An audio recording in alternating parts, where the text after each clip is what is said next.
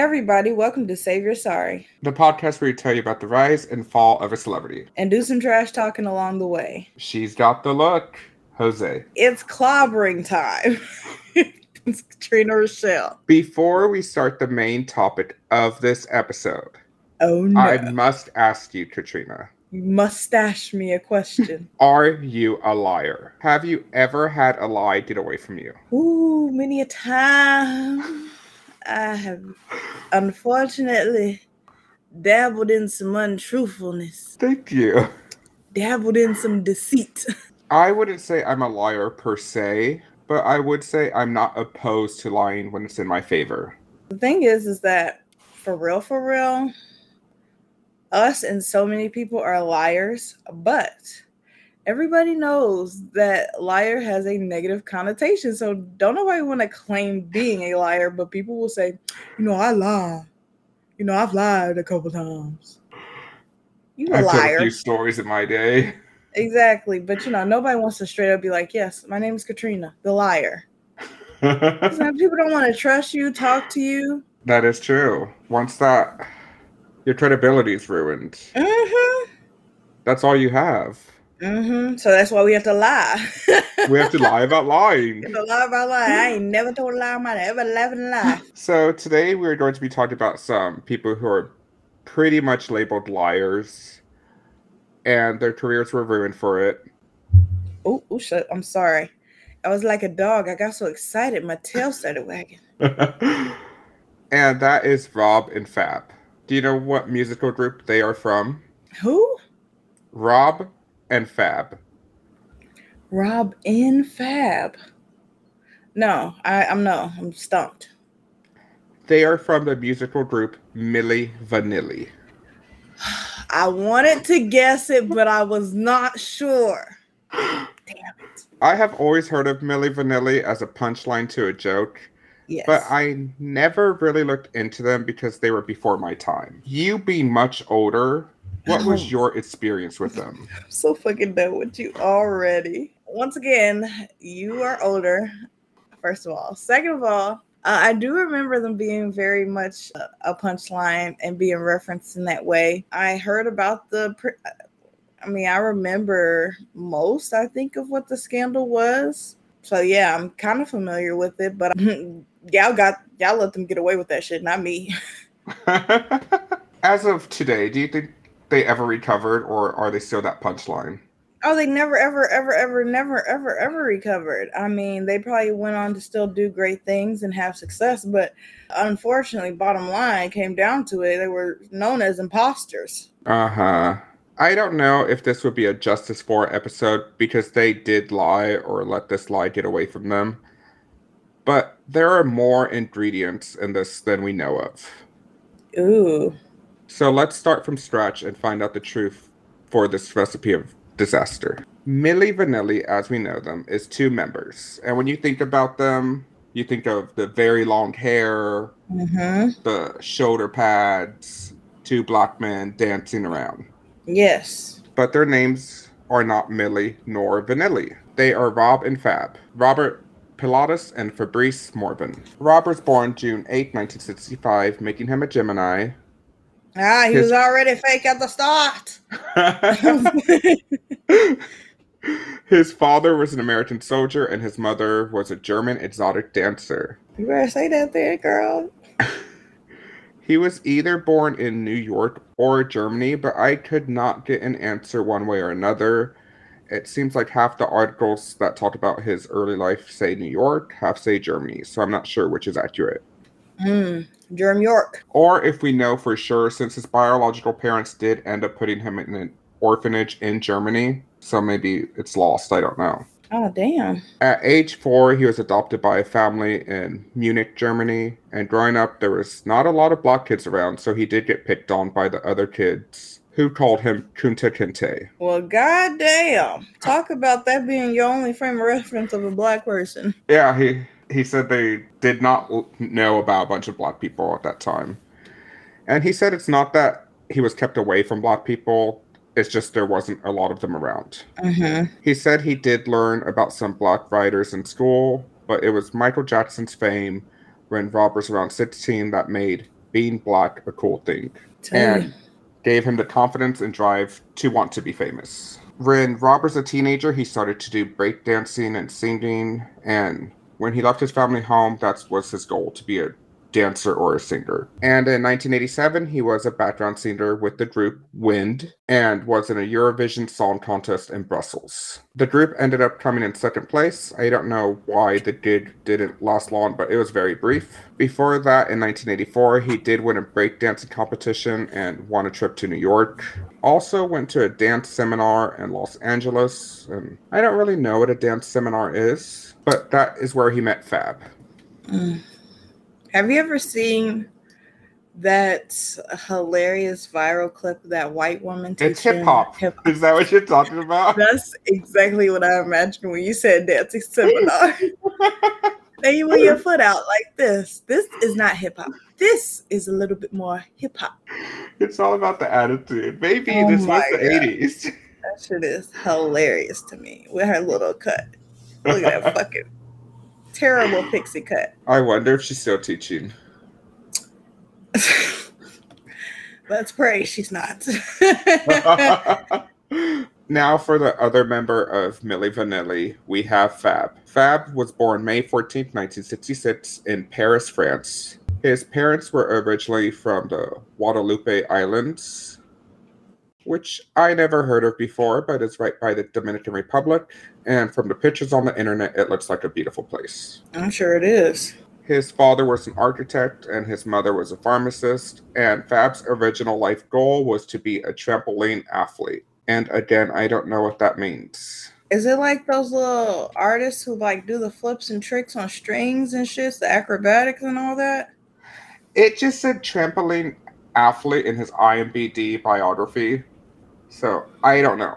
I'm gonna imagine it's that. Okay. That gives it more purpose and substance, in my opinion. Yeah, I'll, like how I'll try to think how can you make money off of jumping on trampoline. I know it's some way, but not my lifestyle. And oh, I'm so sure, now you're talking about different lifestyles. Yeah, his lifestyle. Those plans were squashed when he suffered a neck injury and his new goal was to become a musician. After they meet in Los Angeles, the two of them would separately move to Munich, Germany. Fab describes it as they knew of each other and were cool and were often compared to each other, but they were just in the same scene. But they did keep bumping into each other at first. Fab felt like he was intruding on his territory, on Rob's territory, since they were going after the same opportunities and the same girls. But they did eventually become friends. There was a slight language barrier. Rob spoke German, Fab spoke French. They didn't even speak the same language. No, they both knew English that they learned in school, and that's how they communicated. Okay. So Rob describes them becoming friends as something clicked between us. Maybe it's because we're both black people who grew up in foreign cities that don't have too many blacks. And maybe that's all it was to it. I mean, sometimes that is the stuff that bonds you, that brings you together. It could you, be. You met somebody who who is like who looks like you, seems like you, comes from a different but same background, similar background. Yeah, it could be that. I mean, Rob was in Rob's childhood that I saw. He had more more trouble fitting in, while Fab says it wasn't like that in Paris. Like in Paris, it was a lot of different kind of backgrounds. Mm-hmm. But, they say at least they share the same interests, though. That probably yeah. helped too. So now they were friends. They're working as models, background singers, and DJs. But they're still struggling artists. They are living in the projects and government housing. They end up getting a meeting with music producer Frank Farian. He saw them in a carnival singing and he liked their look and the energy, so they would get invited to his studio. So Frank plays a demo to the song Girl You Know It's True which is like the, the song they are known for. Yes. And Frank asks them, Can you sing the song? And they say yes. And he's like, Great, we have a show in a week. Let's sign some contracts. Okay. I, yeah. I also saw that he might have played them just the instrumental version with the vocals muted, but they thought they would later record a version with their vocals. But by the time they came around the scene, the song was already done. So by the time they signed their contracts, this was already a single. It wasn't out yet, but it but was, it was planned to be. Yeah, and they were like, "We gotta move fast. This song is hot. We gotta like ship it out." They just needed some faces. Exactly. Damn. So Rob and Fab are given a contract and a four thousand dollar advance, which in the grand scheme of things, four thousand ain't shit. But you know, they were broke. Four thousand can help a lot. Mm-hmm. And Frank is this music producer that can help their dreams of fame come true. So they leave without singing in the studio, but they do sign, and they use the money to enhance their style. With they get hair extensions, so this extension, the hair that we know them for, they already had like I guess long hair, but they but got not, more. Yeah, not the long hair we know them for. Okay. And they buy new clothes that they thought would fit this image that they wanted to put out there. And the time comes where Frank is like, all right, we're ready for you. And they think they're going to record the song, but they are there to be in the music video. And the vocals have already been recorded. Rob and Fab claim at this point they were like, hold up, we want to sing. But Frank is telling them, no, it's these vocals that are going to be used. And if they are going to back out the contract, they can, but they need to return the advance. And Rob and Fab don't have that money, so they agree to do the music video and the promotional tour for the song with the atten- intention and hope that one day they would be able to use their own vocals. Hmm. And those sequence of events I've heard rearranged depending on the source. Either they start promoting it which shows first and then the music video, or it's the music video and then the shows. And I'm pretty sure every singer out there has done a little lip syncing in their career. But it's usually to their own voice. I was gonna say, ain't, ain't done a lip line. Yeah. it's usually to their own voice if they have like, you know, concerts are long, so sometimes they do it there, or if they're outside or you know sometimes the sound is not right. Mm-hmm. or you have artists like i'm just gonna say jennifer lopez because she's the one who's mostly known for it. Mm-hmm, mm-hmm, mm-hmm. where Throw under the bus. Where they use background vocals for someone else. Like someone was on a demo and they leave them on there. And it's to help their voice. Mm-hmm. but j-lo's still on you know her voice is still on all her tracks. Yeah Rob and Fabs are not on the song. Hmm. So the song is sang by Brad Howell, who sang the chorus, Charles Shaw, who rapped, and Jody and Linda Rocco. Also had some vocals in there. Jody claims they were not allowed to be seen with or even talk to Rob and Fab, and in, in case something slipped up or word got out that they were actually singing, Linda, and she just refers to him as a producer, but she's talking about Frank Farian. She says the song was done before they even decided to go with Rob and Fab, and he was showing her pictures of different guys, like who has the best look, like, you know, trying to pick out the perfect face for this project. Mm-hmm. Brad was in his 40s and he had already performed with some big names like Tina Turner, Cher, Madonna, Janet Jackson and he didn't want to be in the spotlight and doing tours, so he was okay taking a back seat. Frank called the duo Milli Vanilli. Millie was his girlfriend's nickname, and Vanilli was to appear similar to the British band Skitty Pritilli. Skitty, no, it's Scritti Politti. I ain't it's, never heard those motherfuckers. Me neither, so maybe they're just popular at that time. It's also said that Milli, Milli Vanilli means positive energy in Turkish, but that's not true. Or it's also been said that the name could have possibly come from a disco club that had shut down.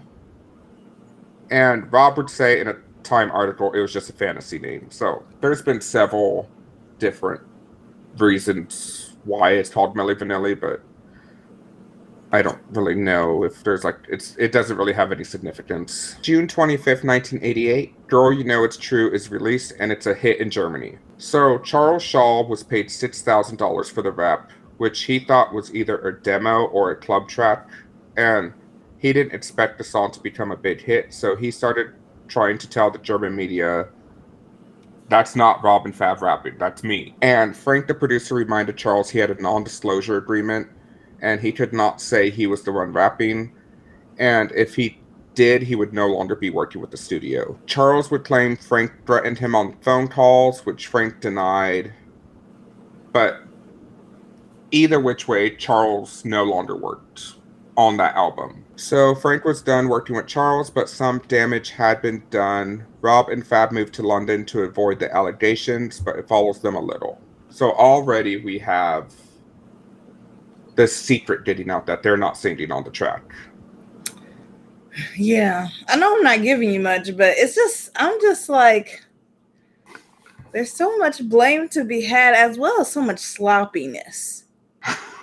like these this, this producer and whoever his cohorts, Frank, had this idea to defraud the music industry with this uh, this song with this fake group, but didn't he he he didn't have everybody in on it, and that's the that's the the confusing part. When you do something like this, you shouldn't have loose ends, aka people who are not knowing or familiar with the scam. You got Brad in there, you know, locked down. Charles don't know what the fuck is happening. He's just rapping on tape and sending it to whoever the fuck. And then you got Rob and Fab who are just like, yeah, do do do do do. Oh, not our vocals. Well, we spent the money. I don't want to try to work it back. Let's just keep on going. And hopefully people won't notice that if we get to sing, it'll be totally fucking different than what this is. It's just a lot of delusional sloppiness, fucked upness. I it's it, I think uh, I mean no offense. I feel like I, I know of course that Rob and Fab are going to get shafted. But let's let's let's also see that, you know, they they they had some chances to turn back. They did have some chances. Why not at this first instance confess to everything. Say, "Yep, it's us." It's already going out. In fact, Charles should have should have uh what is it? Uh fell on his sword a- after you got threatened to not work anymore and then you stopped getting work. Oh, I'm letting my gums flat for sure. I I think with Charles it was more of cuz they do end up I said they ended up moving to London to escape the allegations. Mm-hmm. I think he was just you know, saying this is me, and no one's really believing him at that point. Exactly. I would have said, "Hey, Rob Fab, shit's about to blow up. Y'all better get on this truth train before it leaves station." yeah, yeah. It's. I feel like at first Charles Shaw was okay with someone else getting credit for it. I don't know. Maybe he really did believe it was a demo. But yeah, I just once it became such a big hit right now in Germany and other European countries.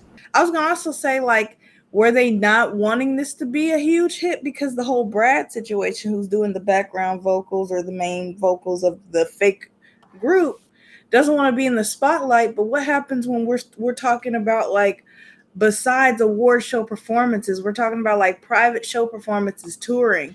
Was you, were you always going to be in the background? That also seems implausible to me. Yeah, I, just, I people think, were not. Like, people were just for the money grab. Like they were just trying to hurry up and get. Was a money grab situation as fast as possible because this had no longevity. I think they thought it was going to be a big hit, but not as big as it became. They really thought that they were going to hide this dirt under a rug, and that shit started turning into a big ass hump. exactly. So they Robin Faber asked about it during a radio interview and are even asked to sing live. I didn't see how they responded, but how hard is it to sing?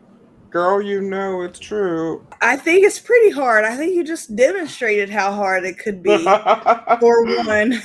Where they are singers for one.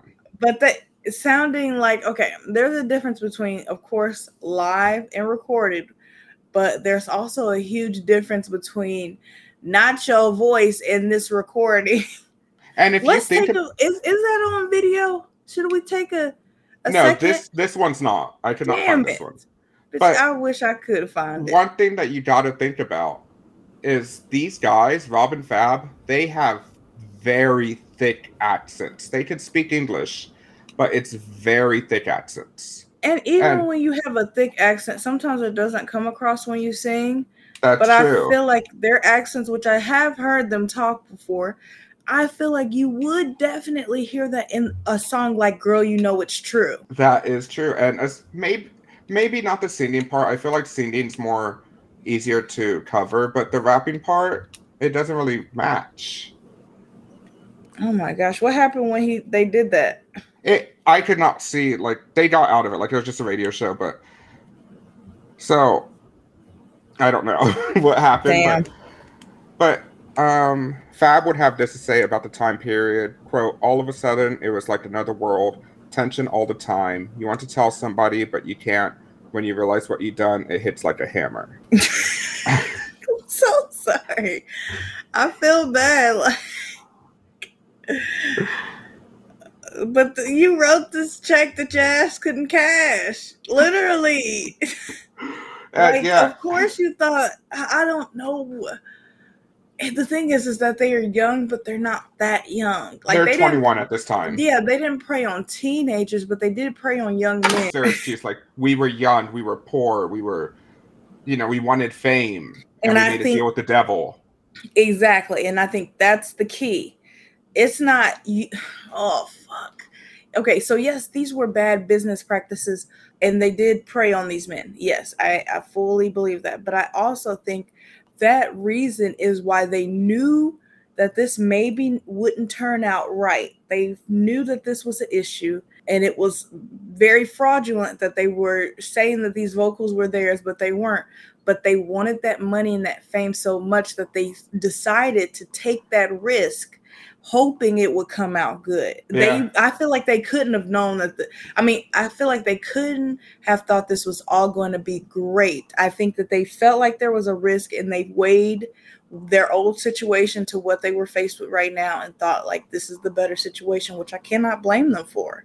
You know, you're going through money problems, you're struggling to get discovered why wouldn't you take this chance but you know it starts to not be so you know 80 20 on the record company side i still think it's like a cool 70 30 okay, so I was reading articles, and there is some debate how much they were paid, since we're talking about percentages. Frank Farian wrote a lot of the songs on the album, which is called All or Nothing when it's in Germany. not this executive being a songwriter too So he gets a percentage of that as well as, you know, more percentages because he's doing other things. And it says there is on the album, the German album, mm-hmm there is listed as vocalists. They have nine vocalists listed on there. god Robin dang. Fab's name do not appear on the album at all, just their pictures. So they are there's some debate on the German one if they got royalties or not. i'm just still stuck on non-vocalists yeah, nine vocalists. yeah i and yeah that's over the whole album, not just the song. Well, yeah, Frank knew he had some cooking. Obviously, didn't have the star power talent to put himself out there. You know, Brad apparently didn't want to put himself out there. I guess nobody else on the album label was good enough to be the front man. So I just feel like they should have got some little models to do this knowingly, or should have just let Rob and Fab in on the thing from the beginning to really decide. Like full disclosure if they wanted to be a part of this fucking train wreck. And yeah, I guess there's also debate on there. Rob and Fab has always have always said they were not like you know they were kind of in their opinion taken advantage of.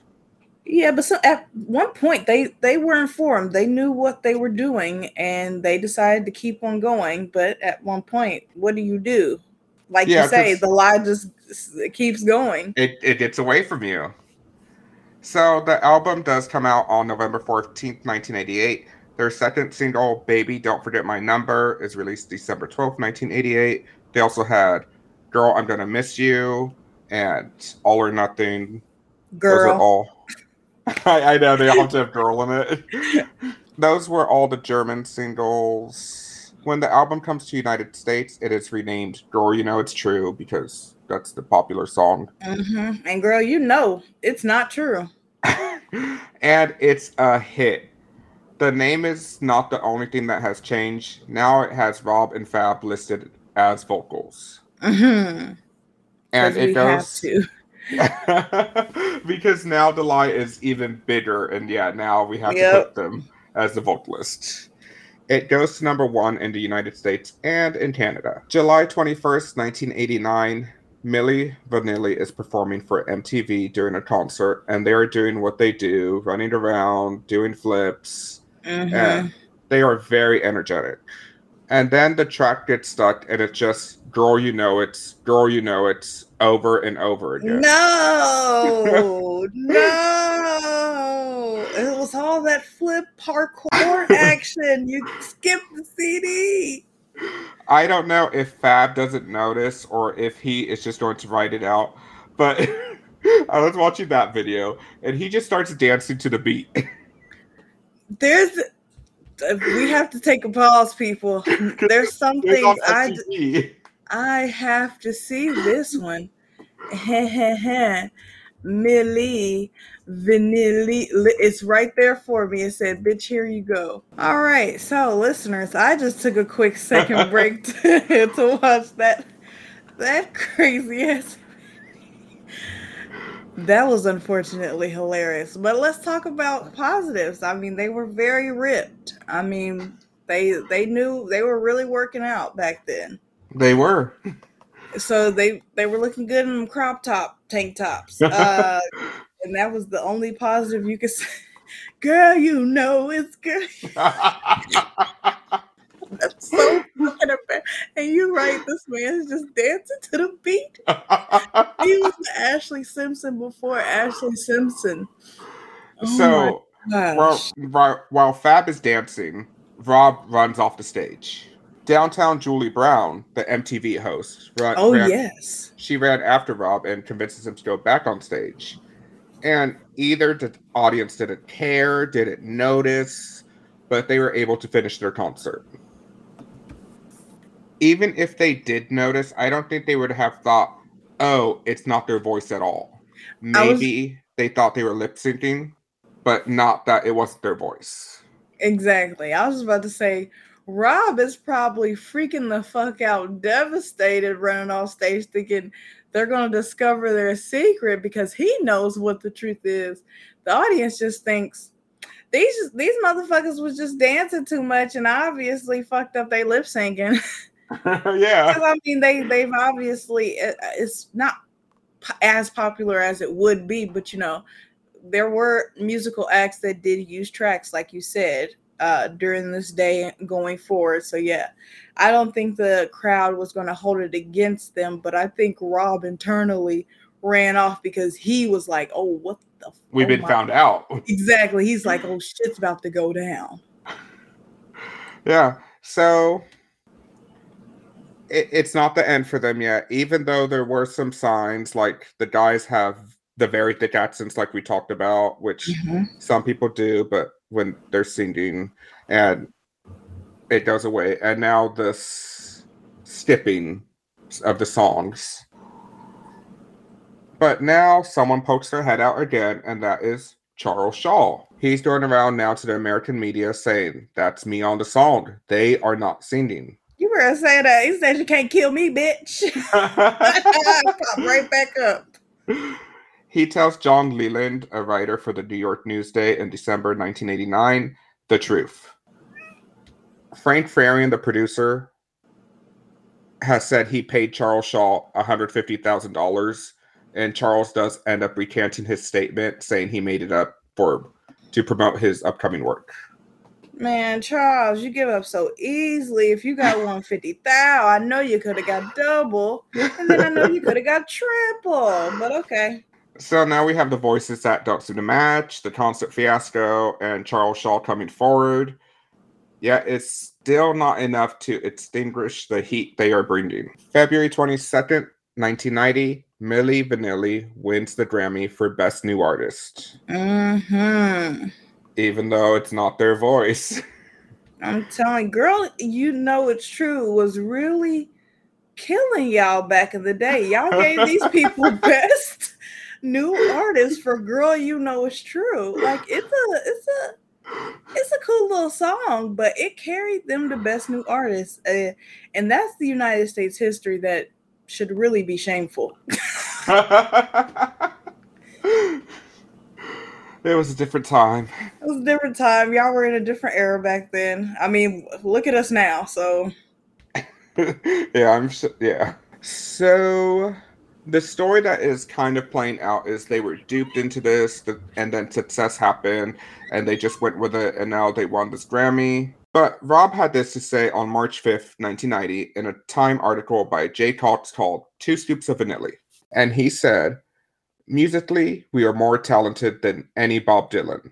Musically, we are more talented than Paul McCartney. Mick Jagger, his lines are not clear. He don't know how he should produce a sound. I'm the new modern rock and roll. I'm the new Elvis. And I'm sorry, which one said this? Rob. The same little motherfucker who ran off stage? yes. Talk about getting too big for your britches. I yes. say this man said, I'm not even gonna repeat that because it was all bullshit. Yeah. I mean, I guess you had to step into that ego, that macho ness, like like you you you ain't about to like diminish me or you know, I'm great in my own right. But when you secretly know that you ain't recorded saying none of your shit, I do not understand how you would get so bold. I could not. Exactly. Say what you want about those other musicians, but they are singing their own songs. Exactly. You are Mick Jagger's lines don't make sense. Motherfucker, you have no line. Somebody wrote out and sang your lines. He's saying that with his whole chest, and he's not even singing. Oh my gosh. Look at you making me turn against these preyed upon I, men. I just I, I just want to say, like, it's because I do have sympathy for them, but then it makes me lose sympathy points because they're feeding us this shit and calling it caviar, and it's maybe they weren't a hundred percent duped if they're talking like this. Or maybe like you know Rob was in his feelings, like everybody keeps talking about Milli Vanilli, Milli Vanilli this, and he was really probably talking about you know Rob the musician artist was like, you know I'm better than the motherfuckers who are classic singers and performers, but he's saying it to Milli Vanilli because he's stuck in that cage. He cannot be the performer that he knows that is so great because he is acting as somebody he's not. Fab would later say Rob was misquoted and taken out of context. Well, which one is it, bro? I I don't know. But yeah, I think they was feeling themselves, you know, high on that success, and they forgot that it was not their, not truly all their success. I, I think that's what it is. They they got the Grammy. They're making all this money, and they're believing their own hype of I'm I'm amazing. So how did they get exposed? Yes, the downfall. because you know they have this Grammy now. They've been caught lip syncing. Like, what's gonna make them get exposed? and it was Frank Farian himself who came forward on November 14, 1990. You a bitch, Frank. I hate that you're the one who actually came clean. You holy, ugh, you. I am too. I want to look into Frank a little bit more after I do this episode, see if there's anything else there. You've been paying off people left and fucking right, and now you want to come clean. So a second album was made. The singers from the first album were on it, and it was all ready to come out. And the Milli Vanilli guys claim they told their lawyers to put a hold on it because they wanted their voice on that album. They were tired of the fraud. And Frank was like, no. And he had this to say about that. Frank says, I made them rich. Rob and Fab, 3 million marks, 2.1 million from us. The record companies were very satisfied the real singers also got rich, and Frank Farian got even richer. Only Rob Pilatus wanted much more. Frank goes on to say, I never heard such a bad singer in a black, never in my career. Okay. they wanted to sing, they wanted to write songs, it never happened. They went instead to discos till 4 a.m. and slept all day. All they really did was party. Someone who lives like that can't make good music. A bad voice in a black. oh, why is this? Why is? Why are slightly racist remarks unfortunately a little funny? And okay, what's A bad voice of- in a black though. he said, "All you blacks are so musical. I'm so surprised I found one out of tune." Which kind of like, you know, I don't know how to look at it. All the old articles from like the 1990s have him saying, I never, I never heard such a bad singer in a black, never in my career. But all the recent ones that have like retold the story just say, I have never heard a bad singer, never in my career. They take out in a block. Isn't oh, that like why weird? you you afraid to say know quote the man as literal as possible? Is it? Yeah, that's like weird to me. Like if That he is said weird. it, like say Don't- it. Yeah. I tell you, revisionist history, they tried to erase it. They tried to erase somebody's slightly racist marks because they don't want to deal with it. But here's the thing I do not care, Frank. Frank is mad because. Well, let's start at the beginning. Let's go back to the beginning of what you said. Frank supposedly saw these men perform at the beginning of it all. You are the one who found these men and found them suitable enough to put them into this con. So whether you knew that they didn't have the voices of the single, you heard them perform. And then so when the man year a couple, three, whatever years later wants to be on this song, the new record, you're like, "Oh, they can't sing. Oh, they're terrible." Uh, that's still your fault. And I guess he's he he took he took control of it because he just blew the whole thing up. He said, "No, you're not getting on the album, and I'm going to reveal all the secrets." Uh huh.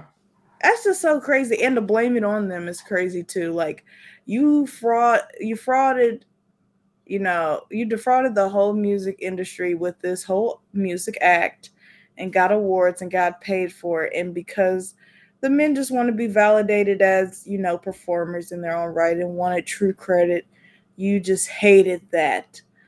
And you wanted to be the one to make sure that they didn't make another fucking dime off your invention. It's until they were no longer obedient and he couldn't control them. He's like, Mhm. I'm going to expose everything if you guys don't do as I say.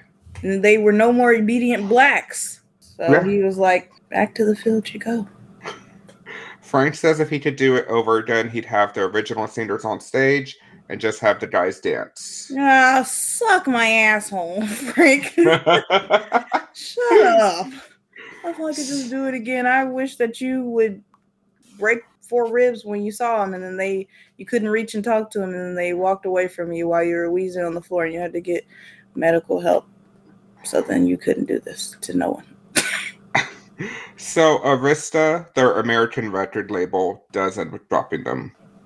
okay Milli Vanilli would hold a press conference, and I was watching it, and it's just surreal. It's like a hundred reporters, and they're just Rob's doing most of the talking, but at first the reporters are just yelling out like, "Which one's Milli? Which one's Vanilli?" and, and, we you know, never uh, figured this out and then he's like, "I'm Rob. This is Fab." But Rob's doing most of the talking. Um, they play a snippet at the beginning of their voice, and the reporters like their real voice. Mm. And the reporters are like, "How do we know this is even you?" And Rob's like, "You can get it tested. You can go to science to get tested." they Uh, were they're- still too scared to sing out loud So they're yeah, they're saying sing live, sing live, sing live. And Rob tries to tell them the mics aren't right for this, and he tries to give a few excuses, but he does get pressured into it and he sings a little and Fab raps, and it's not horrible. And the journalists clap. And they offer to return their Grammy, and the Grammys do end up rescinding it. And it's the first and only Grammy to ever be taken back. Mm-hmm. I wouldn't offer that bitch up. You won that shit fair and square. Um, it's not your voice, but it's it is what it is. You you very took that. That I can't believe they rescinded it.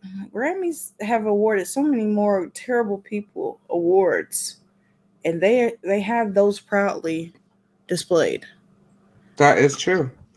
Look up Milli Vanilli press conference, real voice. Because why It did you think that you were not going to be able to sing live? I'll watch it later. It's too long. Yeah, it's a very long press conference. In 1991, a legal ruling required their record label to offer partial refunds to anyone who had purchased a Milli Vanilli album or single who wanted it. I think that's a little too far, but also like It was a class action suit, so yeah. it's hilarious as well. But it's like okay, I That's mean, why, because it's hilarious to think about this, like how angry people are getting. But at the same time, these guys are getting shamed pretty badly. Yeah, like they're acting like this is a huge, like this is assassination. It really, that's how they're treating it. But at the end of the day, it's like if you cover up the album cover, you bought the music, you like the music, like calm the fuck down. But then again, who am I to be policing what people get mad at? Also, in 1991, Rob and Fab tried to get in on the joke by appearing in a carefree chewing gum commercial where they are lip syncing to an opera song, and then it shows it's like a, on a record player and it starts scratching and skipping. Mm, In December 1991, Rob attempts to take his own life. He had taken prescription antidepressants, and it says he dangled from his ninth floor balcony and called 911, saying, I've had enough. I didn't want to hurt anyone. I just wanted a little recognition. He also said his family in Germany were being harassed. Police were able to get him off the ledge, and he was placed in a 72 hour hold. It was reported that he had slashed his wrist, but a spokesperson would later say he had just bruised his wrist and the incident happened after he mixed alcohol with new medicine. So it's obviously getting to him. Yeah, that's so unfortunate and sad. Uh, the thing about this uh, is it has far-reaching consequences once it gets blown up because you know just like then that like them dealing with this na- uh, back in the day to now when you go viral it it reaches your family your friends anybody who is close to you. Uh, if they don't like the what you're doing or who you are they don't just get to you. They they harass anybody who is associated with you Which is so fucking absurd. of course but that's how um insanely humans think they know that you know hey if i can get a response from you i know what would get a response from you me fucking up your personal life and harassing the people who you love or care about Uh, yeah, that's true. So, but my mama will cuss your ass up online on the phone, email, DM. So I'm not really tripping if that ever happened to me. like everybody just gonna cuss you out or ignore you. so the second the second album did come out called "The Moment of Truth," and it, no, it was by- not. it was by the real Milli Vanilli. That's what they were called, the real Milli Vanilli. And Rob and Fab had nothing to do with that. They were no longer allowed to use that name. The album flopped. I'm dead at them calling it the moment of truth. Yeah. I think it was called something else at first, and they changed it to that. That's just so brazen and assholey. Yeah, but I mean, the record was already done, so you know Frank was gonna put it out there. But the name wasn't in stone. No. and, and we ain't acting like they don't know the actual truth. This is literally not the moment of truth. so Rob and Fab tried to release their own album in 1993 called Rob and Fab, Mhm. and that album only sold 2,000 copies, Ooh. which I saw was less than 1% of what their other albums sold. So their career was ruined. They were a joke. In 1996, Rob was charged with assault, vandalism, and attempted robbery. And these are three different incidents. Rob was accused of attacking a man with a metal base of a lamp, attacking another man who accused him of stealing his watch, and trying to break into a car and then attacking the car's owner. Okay. Things are not going well. No. It is also reported that while both Rob and Fab used drugs during their heyday on tour, but now Fab was clean, but Rob is still struggling with drugs. It is reported Rob had been in and out of 10 rehabs without being able to get a hold of his addiction. And funny enough, Rob and Fab would reconcile with Frank Farian in 1997. It better be with some fucking money or at his funeral. They would they would start working on an album called Back in Attack.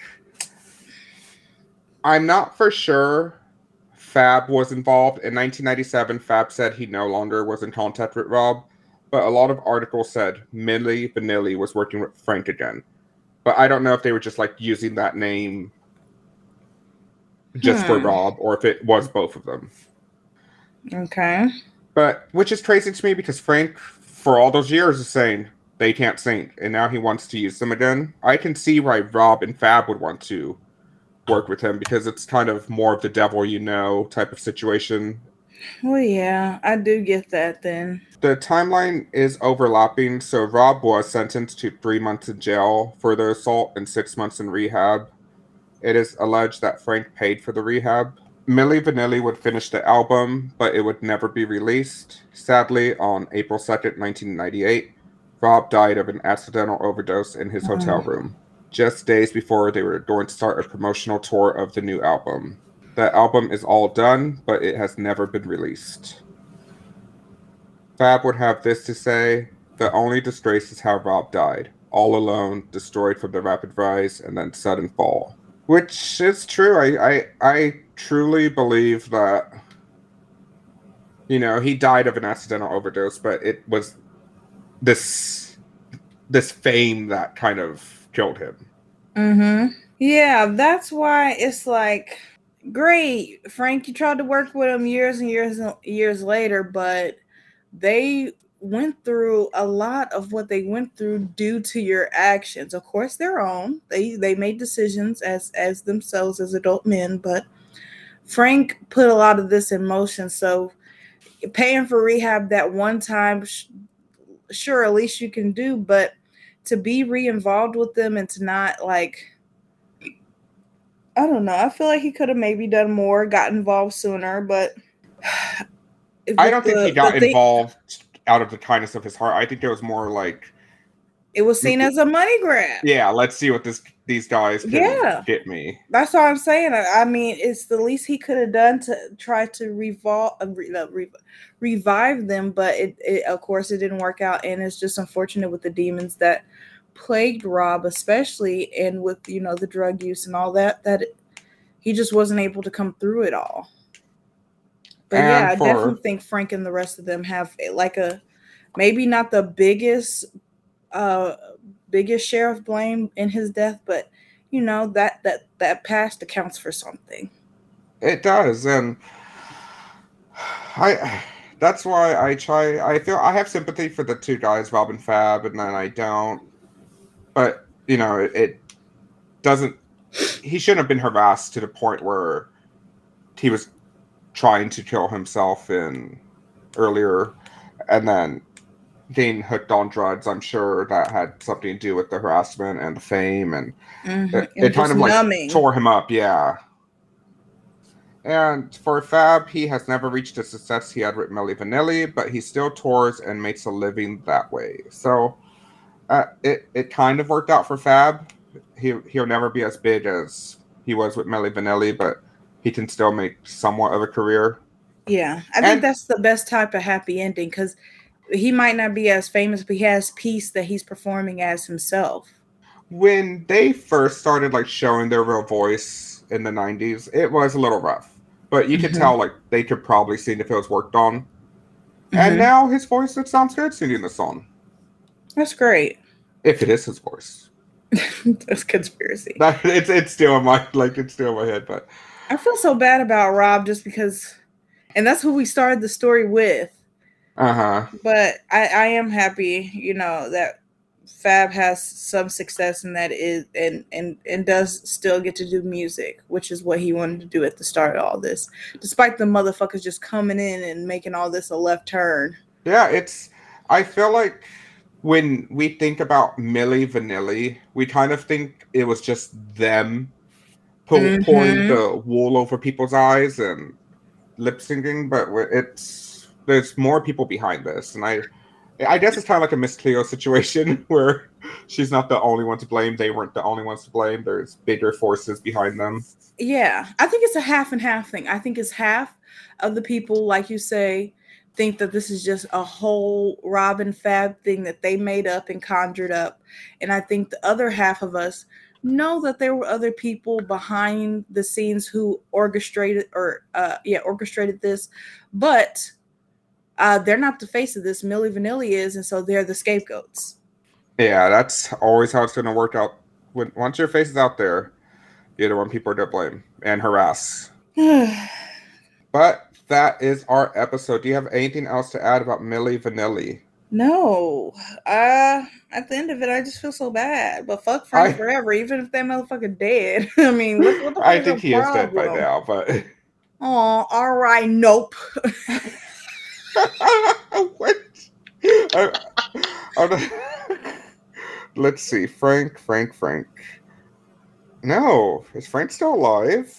Oh my goodness, I he's tell you- eighty-one. He's still alive. Evil lives long. yeah, he's still alive. This motherfucker is signing the elderly to deals right now. We do like to end every episode on a positive note with some form of media we want to recommend, discuss, explore, talk about. Should you go first or should I go first? Uh, you should. I actually was not, even though I knew you were ending. I it came out of nowhere for me. So yeah, you go first. okay. Okay, where I do have an email from Trisha. Wow, wow, wow, wow. So Yeah. she says, Jose, uh, just Jose. Oh damn. No. Okay, fuck that. She- I take my she- noise back. that that was me misreading. She said, Oh. Hey, Jose and Katrina. Hey. Like always, I want to join in on sharing my media. This week it's two Beyonce songs XO and Heaven. Two different types of songs, but it's Beyonce, so I also love the new book club episode. I can't wait for the next one. Stay fabulous. One of those is a very bright song, and the other one cuts me deep. I always forget about XO, which is so weird because Beyonce's self titled album's like my favorite album of hers. Mm-hmm. How you forgetting XO? I think when it first came out, I loved it so much that I kind of overplayed it. So now I usually skip it, even though Oh. I love it. and Heaven's Well- a great song. Yes, uh I love both of these songs. They're not my favorite songs on um self-titled, but they are good. Um I don't listen to Heaven. I think I I can count on one hand how many times I've listened to Heaven because it makes me cry. Really? It really does. Um so I don't listen to Heaven a lot. And I do like XO, but XO isn't the first song I go to when I go to uh self-titled. So What song is your favorite on her self titled album? self-titled I know mine off. It's probably my favorite Beyonce song, so it's easy. you know let me be fully informed just just before i reach out here to the masses and bare my soul and break it uh okay right here beyonce i feel like i've switched a lot i think it is unfortunately yeah i think it's mine Really? Mine is my favorite, you know, and then to round it out, I still love Haunted and I still like No Angel. I think mine would have to be Jealous is like my all time favorite Beyonce song. Mm-hmm. And then No Angel and Blow are a close second. And if I'm drinking, Drunk in Love is just up there. Oh yeah, Drunk in Love is just a vibe. Uh huh. Blow is a good one too, but I feel like even though I love that song, I can't listen to it all the time. No? Not to not not yeah, not every I don't know. Well, Blow's a that makes one. sense because we kind of said that about the album Renaissance. And I saw a lot of people saying, like, when Renaissance came out. Like the people that love the song "Blow" are loving Renaissance right now. Yes, I did see that, and I was like, yes, I do love Renaissance, but yes, there's a there's a time and place. yeah, I think that's great. my favorite album though of Beyonce's. I'm still undecided, probably with I am Lemonade. too. I really do I- love Lemonade, and I really love Four. See, I love Lemonade four, but B Day. No, No, not B Day, not Re- B Day is a B Day is a great. Ring the alarm. What I will say is B Day is a Get Me great album and has a great hits. But as personal favorites, like Katrina's top Beyonce songs, Deja Vu. I mean, Green Light, I Upgrade love it. you, Kitty You- Cat. Upgrade, yes. All those, I love them. I always think I have a favorite Beyonce song album until I like start listing the songs. I'm like, no, maybe this one's my favorite. But yeah, it's just not my personal favorite. And I I know it's not ever going to be my personal favorite. it's up there for me. Same with the first one, Dangerously in Love. Great hits. It'll never be my favorite Beyonce album. I'm okay saying Dangerously in Love is my least favorite Beyonce album. I think it's okay to say that. Yeah, She's gotten so much better since then. yeah, And Thank it's you. still good. I agree. So um what is your uh media today? You know what? You want to know something? What? I'm just going to pick a media of random. Oh, okay. So, my media today is, and I read these books when I was a child. It's, I believe his name is Jack Gantos. And Okay. he had the Joey Pigza books. Now, Joey Pigza. I remember I actually recently bought all his books. So I have like all five of the books in the series. Because for the longest time I could not remember what the books were called. I'm like, I remember them and like I put on Reddit like this is what it's about. Someone helped me and someone finally helped me. Um, but it's about his parents are divorced and he gets dropped off with his dad Mhm. and his dad is an alcoholic. I believe he's an alcoholic. I could be getting something wrong because I have not reread them. But his dad's an alcoholic, and at first everything's cool. But Joey Pigza has AD, like either ADD or ADHD, and he needs medicine that like helps keep him calm. And his dad's like, "You don't need that," and he like um puts his pills down the drain, and he's like, "See, all you need to do is like be like think you're okay, and you're okay." and he knows like that's not right. He should call his mom, but he doesn't want his mom to worry. And he knows his dad shouldn't be drinking, but he doesn't want his mom to worry. And it was really interesting reading this as a kid because they are kid books, and I felt like, whoa, what am I reading? Like because you know it's very adult things for kids like a dad who's drinking like oh like you know that's something that's not always discussed in children's books and having a child who needs to take medicine is not discussed. So when i was exactly. in elementary school reading these i was like oh my goodness. But there is joey pigza. They all have like funny names like joey pigza swallow the key joey pigza loses control. What would joey do? I am not joey pigza. And the key that swallowed joey pigza. And i remember his grandma is in there too and she was like she was like just you wait tomorrow i'm gonna die. And then his grandma doesn't die and she's like oh i'm gonna die soon. And it's like why does his grandma keep telling him that's because she's like old and she like believes she's gonna die but i don't know i don't remember shit does end up dying. I was just about to say, I thought you were about to end that where she really ended up dying. i don't remember but i have recently bought a lot of books that either i read when i was a kid or wanted to read when i was a kid and i just want to reread them That's smart. I've always thought about buying some of my childhood books to just have them. yeah I i, still bought haven't followed through on that though. Or I was going to do the podcast where I, you know, read them and we actually recorded an episode, but it's like the Lost podcast. I've re- I've recorded a few episodes of it, but I just never have time.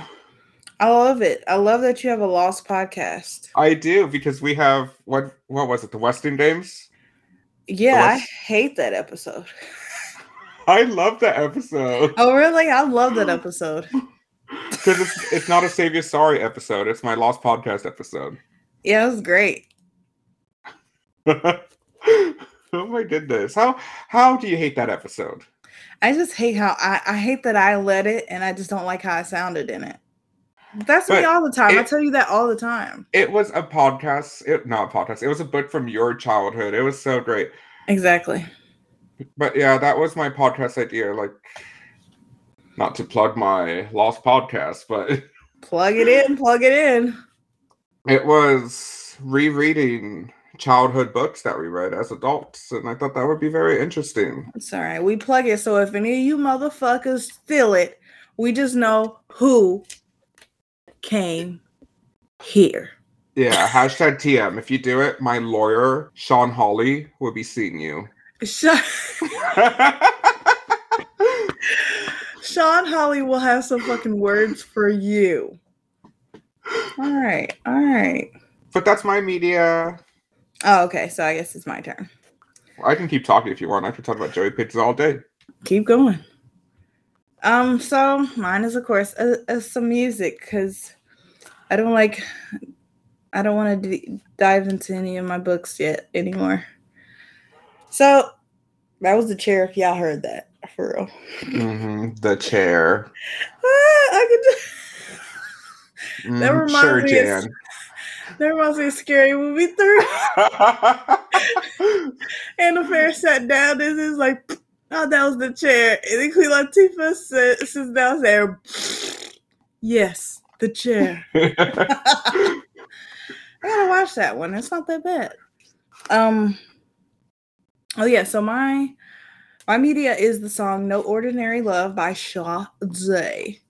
Now, um, I've probably talked about Sade before, and I've probably even talked about the fact that I got my musical tastes rounded out from uh, my grandparents, my grandmother, and my mother specifically, uh, with other other people sprinkled in. But um, I, whereas I always loved R and B and soul, and Sade kind of fits into that a little bit. Um, I feel like I would have discovered some of those artists eventually, maybe if I would have kept going down that road. But I feel like the type of artist that Sade is, I would have never ever discovered her or found out about her unless I heard my mother listening to her, which she did. She always bought all her albums when she came out. Um, I mean, I'm talking about CDs, and before that, I'm talking about cassette tapes. I, you know, we had cassette tapes. I know for a fact because I know my mother had Jill Scott's first album on cassette tape. like a single. I like that. Um, and I picked the song No Ordinary Love specifically because I think this is one of her more famous songs. I think uh the more the most famous one is Sweetest Taboo. Um, even though that's a good song, it's just not my favorite. I think it's kind of gotten overplayed, unfortunately. But No Ordinary Love is just a very soft, beautiful song. Um, so much so that sometimes shit, you you come to the end, like damn, I didn't even know we was ending this replay. But you know, it's about having this not this love that is not ordinary like these other motherfuckers out here who are ordinary. Ew. I You know, I, I I'm giving you my love. I'm loving you, and you ain't gonna try to love me. This ain't no ordinary love, motherfucker. Something like that. I just love that. I mm. One of my 2023 goals is to finally get into Sade. Sade is a beautiful singer, a beautiful person, and a beautiful performer. She is great. Um, if you if you start with the classics, then you'll listening to her B sides is nothing. She's great. Yeah, I've always said like I've only heard of her through Queen Herbie, and I just I just like the vibe. Trust me, she's a vibe. Light some candles. You could even be playing something in the background. She's it's it's just good music to have or listen to. Love it. Thank you for But, yeah. sharing. That is mine, short and sweet and petite like me. Love that. Dear. No. Let's let's just go. What was you about to say something? I was just gonna insult you. your Now that you're in your delusions you have. delusional area, I I love that it. you can be I so it. delusional. you know. Bigums. I forgot about Bigums. I forgot about Bigums. Oh my gosh. Remember back in the day I used to say I was gonna be uh B and H? Don't even say it. I'm not gonna say Yeah. it. I just want them to think about what that could possibly mean. I don't yeah. But thank you guys so much for listening. Please rate us five stars. Every time we do someone bid, we get a one star. And we just got a one star, and I know it's because of that Chris Brown episode. So please Hey. rate us five stars. They didn't like what we said about that man on the flow. Be- because it's I get like we're not for everybody. But if you just leave a one star and no review after we do someone bid, that's just like my conclusion. You know, I think it's lazy. Okay, if you want to give us a one star, tell us. All right, tell Yeah. us you fucking hate us. Tell us we're fucking uninformed, fucking gutless monsters. Get off your ass and work. Nobody wants to fucking work now. so true. I Um, fucking hate Courtney. I will never like Courtney just for that ad lib. So true, bitch. It's not. if you were to reach out to us, please send us an email at saveyoursorry at gmail.com. Our Instagram is Save Your Sorry, spelled just like the podcast. Our Twitter is Save Your Sorry, the your is spelled you are. And we have made an announcement that we will be releasing episodes on Sundays now. Yes, we're disrupting the Lord's Day. I don't like that you said that. I don't. then just say it. Start the sentence again and say what you want. no, you can be blasphemous. I mean, I've always tried to be. but save your sorry Sundays now, not save your sorry Saturdays. We'll see how it works for us. But thank you It's so gonna much. work. It's gonna work. It just gives us so much more time to edit. And a more edited podcast is a better podcast. Mm, mm. Thank you guys so much for listening. It's been wonderful. Bye.